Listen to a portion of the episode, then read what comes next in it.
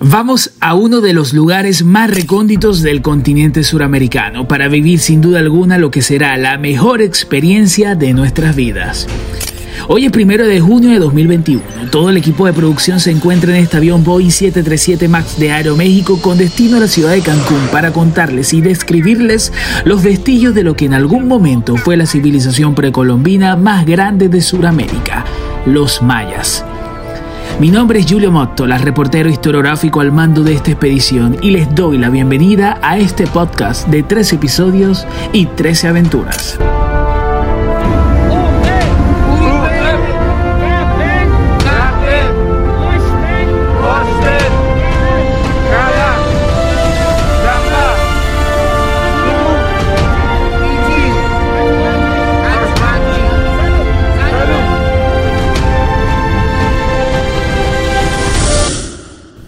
Bienvenidos a nuestro primer episodio desde donde sea que nos estés escuchando, sea desde tu casa, tu auto, la universidad o caminando. Queremos acompañarte hacia tu destino. Queremos además manifestarte nuestro cariño por suscribirte a este nuevo canal de voz. Estamos comenzando y esperamos que aprendas con nosotros y conozcas más de nuestra historia. Bueno, estamos emocionadísimos por irles narrando todo lo que el equipo y yo vivimos, recopilamos todo este material para ustedes, así que espero que lo disfruten y lo vivan con nosotros.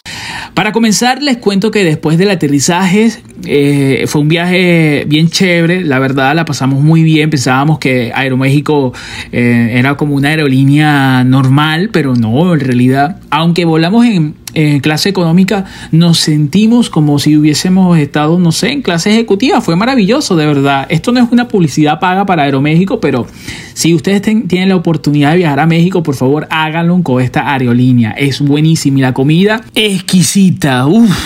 Y ojalá le toque ventanilla como a mí porque yo disfruté el viaje como ustedes no tienen idea. Entremos entonces en materia. Les estaba comentando desde el principio que esto es una historia de los mayas. Recuerdo que cuando llegamos, después de un aterrizaje maravilloso, dejamos nuestro equipaje en el hotel y nos dirigimos a la Riviera Maya el cual se encuentra ubicada en la costa del Mar Caribe, específicamente en el estado de Quintana Roo. A ver, vamos a ponerlos en contexto. Imagínense el estado Anzoátegui, ¿ok? La ciudad de Lechería es Cancún. Claro, Lechería tiene 12 kilómetros de, territorio. Cancún es mil veces más grande, 1978,75 kilómetros cuadrados, o sea, mil veces Lechería. Nosotros nos dirigimos a la Riviera Maya. La Riviera Maya es como Anaco, es casi la misma distancia. Pues bien, entonces tenemos lechería que es Cancún y Anaco es la Riviera Maya. Yo les estoy diciendo eso porque la distancia que los separa es aproximadamente una hora y media. Y nosotros para llegar allá contactamos a una agencia de turismo que muy amable nos recibió y nos ofreció los paquetes turísticos con, con muy buen precio, a muy buen precio.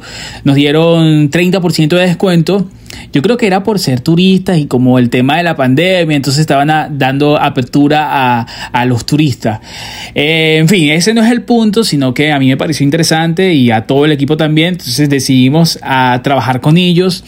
Conocimos a un guía llamado Ical y él se ofreció a hacernos toda la ruta. Bueno, tomamos estas distancias, esta hora, la hicimos la mitad caminando y la otra en un bus que nos trasladó desde la Riviera Maya e hicimos varias paradas para ir conociendo como que los puntos estratégicos del, estado. Eh, la Riviera Maya geográficamente se extiende a lo largo del litoral, desde la localidad de Isla Blanca al norte hasta la localidad de Punta Allen al sur. Estas son dos localidades del estado y se localizan en la parte oriental de la península de Yucatán. Hacia allá nosotros nos dirigimos. También los invitamos a que verifiquen todos estos datos a través de Wikipedia para que sean más precisos y corroboren también la información junto con nosotros.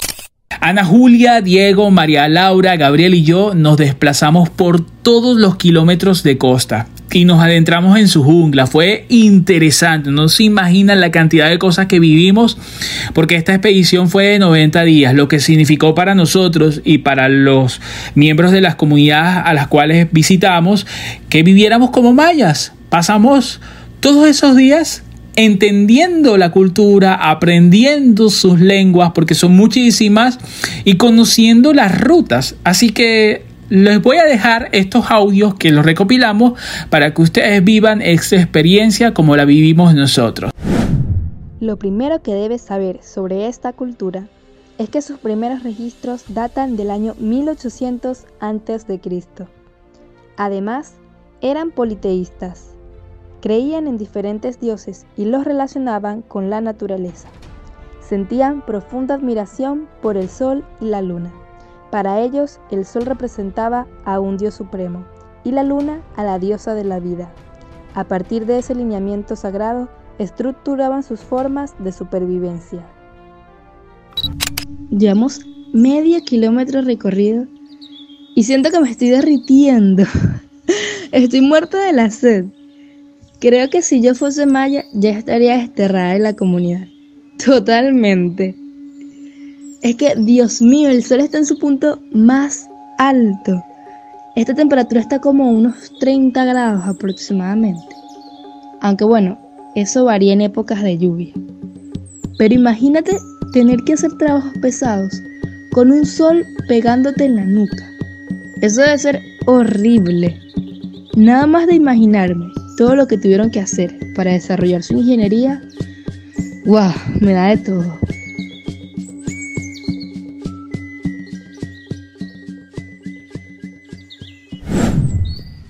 En este momento ya estamos llegando al Parque Arqueológico de Tulum para encontrarnos con un guía de descendencia maya. Esto va a estar increíble, ya comienzo a sentir los nervios. Yo tenía expectativas con respecto a este viaje, pero ya la emoción se siente, ¿sabes? Serán 90 días aislados de la civilización. Una completa locura, pero realmente emocionante. Lo bueno es que hicimos convenios con el hotel para que cuidara nuestras cosas mientras no estamos. Y cada cinco días podamos regresar para tomar municiones, descansar un poco y así calarnos. Por cierto, mi nombre es Ana Julia. Soy la reportera editora al mando de esta investigación.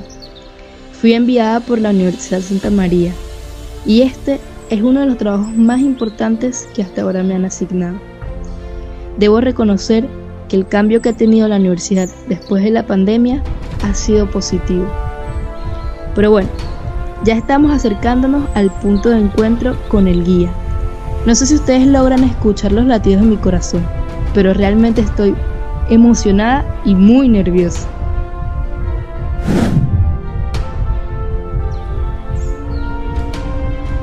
Mi nombre es Manuel, pero en lengua maya tengo otro nombre que es Ical.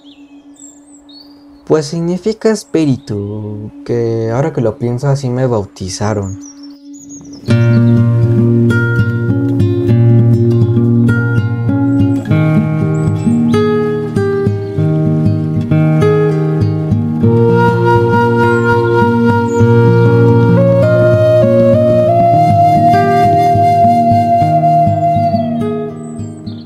Roo está llena de historias. Pienso que la historia no pasa en balde para que la gente no tenga el olvido de de dónde viene, para que pueda saber un poco a dónde va. La isla era puro coco. Yo me dedicaba, yo me dedicaba a la pesca, langosta. Más de la langosta se pagaba a 8 pesos kilo la cola. 8 pesos kilo de cola. Y no había mercado, no había poquito mi lancita, el motorcito, voy a la isla a llevar langosta.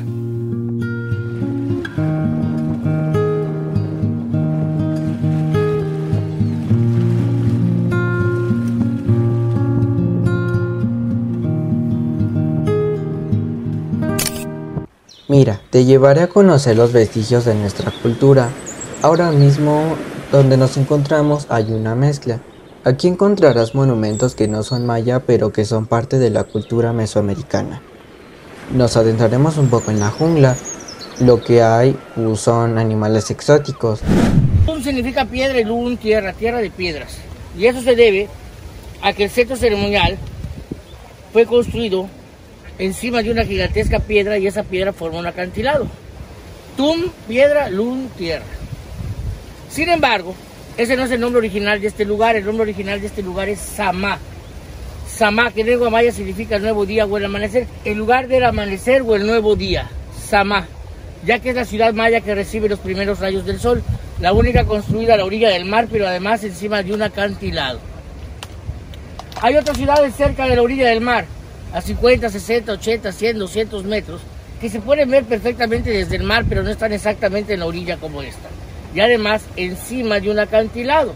Y eso se debe a que hace 65 millones de años, según nos platican los geólogos, un meteoro cayó en la península de Yucatán en un lugar que se llama Chukchuluk. Formó un cráter, el agua del mar se va dentro de este cráter y entonces sale, emerge del fondo del mar la península de Yucatán. La última porción del continente americano que salió del fondo del mar la última porción del continente americano que salió del fondo del mar. En Venezuela tenemos muchos paisajes hermosos, pero tener este paraíso frente a nosotros es una sensación que vale la pena vivir. Les explico, aquí el agua es cristalina, un azul que se mezcla con el verde similar a las aguas de nuestro archipiélago Los Roques. Es hermoso. Los mayas que habitaban esta zona se protegían con murallas de gran espesor como lo estaban explicando los guías. Para ponerlos en contexto, imagínense estar en el Fortín de la Magdalena, aquí en Lechería, pero rodeados de murallas de hasta 12 metros de altura. La energía de este lugar es algo sorprendente. Un dato interesante que pretendemos validar en nuestra expedición es que sus templos fueron construidos para apreciar los solsticios y equinoccios del planeta. Desde aquí puedo observar las formas de construcción, Haré un par de fotografías para compartirlas en nuestras redes sociales. Nunca pensé que después de la pandemia el mundo cambiaría tanto. Ahora la universidad permite este tipo de trabajo y lo financia. Bueno, tampoco fue fácil conseguirlo. Bueno, tienes razón. Pero rescato de todo esto que este es el primer viaje de expedición realizado por estudiantes durante tres meses. Yulo y yo acabamos de comprar una piedra obsidiana según un chamán maya, la piedra tiene poderes de transmutación, es decir, es capaz de transformar la energía. Por eso la usaban mucho en sus ceremonias y construcciones. Durante los eclipses solares y lunares, la piedra fue usada como el lente de un telescopio. En ese tiempo, ellos descubrieron que la emisión de rayos solares podría dañar la vista de sus habitantes. Y así fue como comenzaron a introducir la piedra en las comunidades. Mi trabajo en este tiempo será descifrar los códigos históricos que nos dejaron los mayas y compararlos con otras civilizaciones, así como el caso de la piedra obsidiana, que por cierto es de color negra y se recarga en la luna llena. Qué interesante, ¿no? Desde pequeña siempre sentí una conexión con la historia, así que esta investigación es la más importante hasta ahora. Soy María Laura, la historiadora al mando de esta expedición tengo 20 años y al igual que el resto del equipo, siento que conoceremos mucho de esta cultura y ustedes comprenderán más sobre la civilización.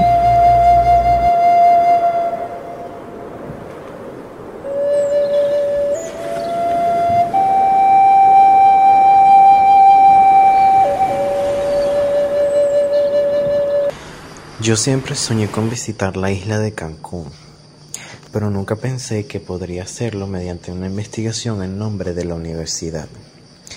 Estoy camino a encontrarme con Ana Julia, quien ya debe haber aprendido algunas palabras mayas. Tengo entendido que en Tulum se observan algunas tradiciones mayas. Por lo que estoy viendo, los paisajes también los han conservado en su estado natural. Muchas construcciones están adaptadas al medio ambiente. Estaba leyendo que hay asentamientos mayas en estado virgen y justamente eso es lo que queremos describirles en los episodios. Mi nombre es Diego Fernández, comunicador por naturaleza. Cuando me uní al equipo sentí mucha emoción, pues siempre he querido documentar con mi cámara la historia de nuestra civilización. Ese es mi trabajo en esta expedición. Soy el reportero audiovisual encargado de capturar sonidos de ambiente e imágenes para trasladarte a ti que nos estás escuchando a los lugares que vayamos visitando. Hace minutos atravesamos la famosa área de la playa del Carmen. Entre palmeras extendidas por toda su superficie se han observado señalizaciones de cada sitio histórico.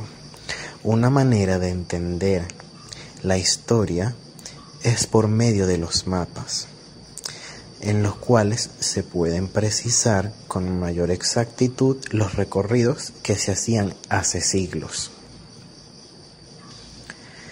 Bueno, ya estamos llegando a la ubicación que me envió Ana Julia. Algo que me llama la atención de esta cultura es su sistema de numeración. Los mayas tenían tres modalidades para representar gráficamente los números del 1 al 20, así como el 0. Un sistema numérico de puntos y rayas una numeración cefalomorfa y una numeración zoomorfa mediante figuras completas. Encantado de su visita, le comentaba a la señorita que la economía maya se sostenía por actividades de producción primaria y el comercio de productos obtenidos de la agricultura, em, la pesca, la caza y los recursos minerales. En este momento iremos hasta Cuba, unos 90 al este de Chichen Itza, y unos 40 al noreste de Tulum. Allá nos espera el resto de su equipo. Cobá es un yacimiento arqueológico de la cultura maya precolombina, localizado en el sureste de México, en donde hoy se encuentra el estado de Quintana Roo. Aquí el agua representa una de las mayores fuentes de limpieza para una cultura considerada como la máxima expresión del periodo clásico. Si seguimos por esta misma vía podemos conectar con la carretera vieja y llegar hasta Guatemala. Mm, si lo que aquí observan nos sorprende, en zonas de Guatemala se sorprenderá mucho más porque allá se encuentran los asentamientos mayas más importantes. Lo que encontrarán son los vestigios, la comida maya y el agua. Guatemala, donde la cultura maya floreció. Tiene en la actualidad 22 etnias indígenas descendientes directas de los mayas, lo que representa el 39,3% de su población total. Eso quiere decir 14,7 millones de sus habitantes. Llevamos medio kilómetro recorrido en medio día y todavía nos falta tomar la ruta que los propios mayas usaban. Solo deténganse a pensar la odisea que ha debido ser tener que cruzar kilómetros y kilómetros de tierra para transportar alimentos y piedras de construcción. O sea, eso sí que fue una gran hazaña. Aunque en la cultura popular se dice que los sacerdotes mayas eran los únicos que poseían la capacidad para desarrollar las conexiones con la naturaleza, algunos dicen que eran de otro planeta, pero otros afirman que sus conocimientos eran muy avanzados para su era. Los mayas fueron la única cultura mesoamericana en elaborar uno de los calendarios más precisos y perfectos. Eran capaces de organizar sus actividades cotidianas y registrar simultáneamente el paso del tiempo de los acontecimientos políticos y religiosos más cruciales de su historia. La profecía de los mayas también es parte de nuestro estudio. Ellos hacían referencia a una desaparición total de la Tierra en una línea determinada de tiempo.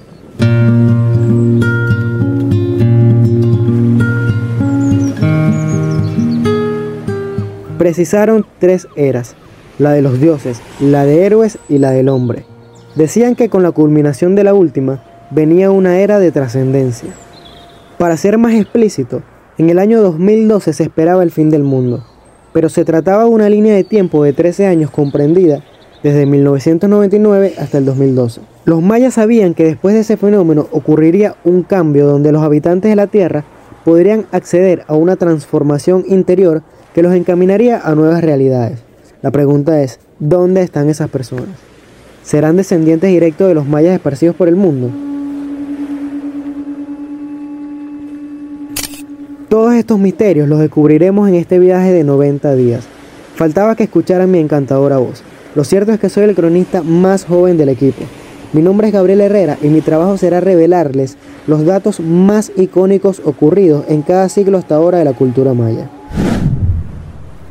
Hemos llegado al final de este episodio y queremos que sepan que durante este tiempo nos mantendremos conectados una vez a la semana por esta vía. Tres episodios, tres aventuras. Hasta el próximo encuentro.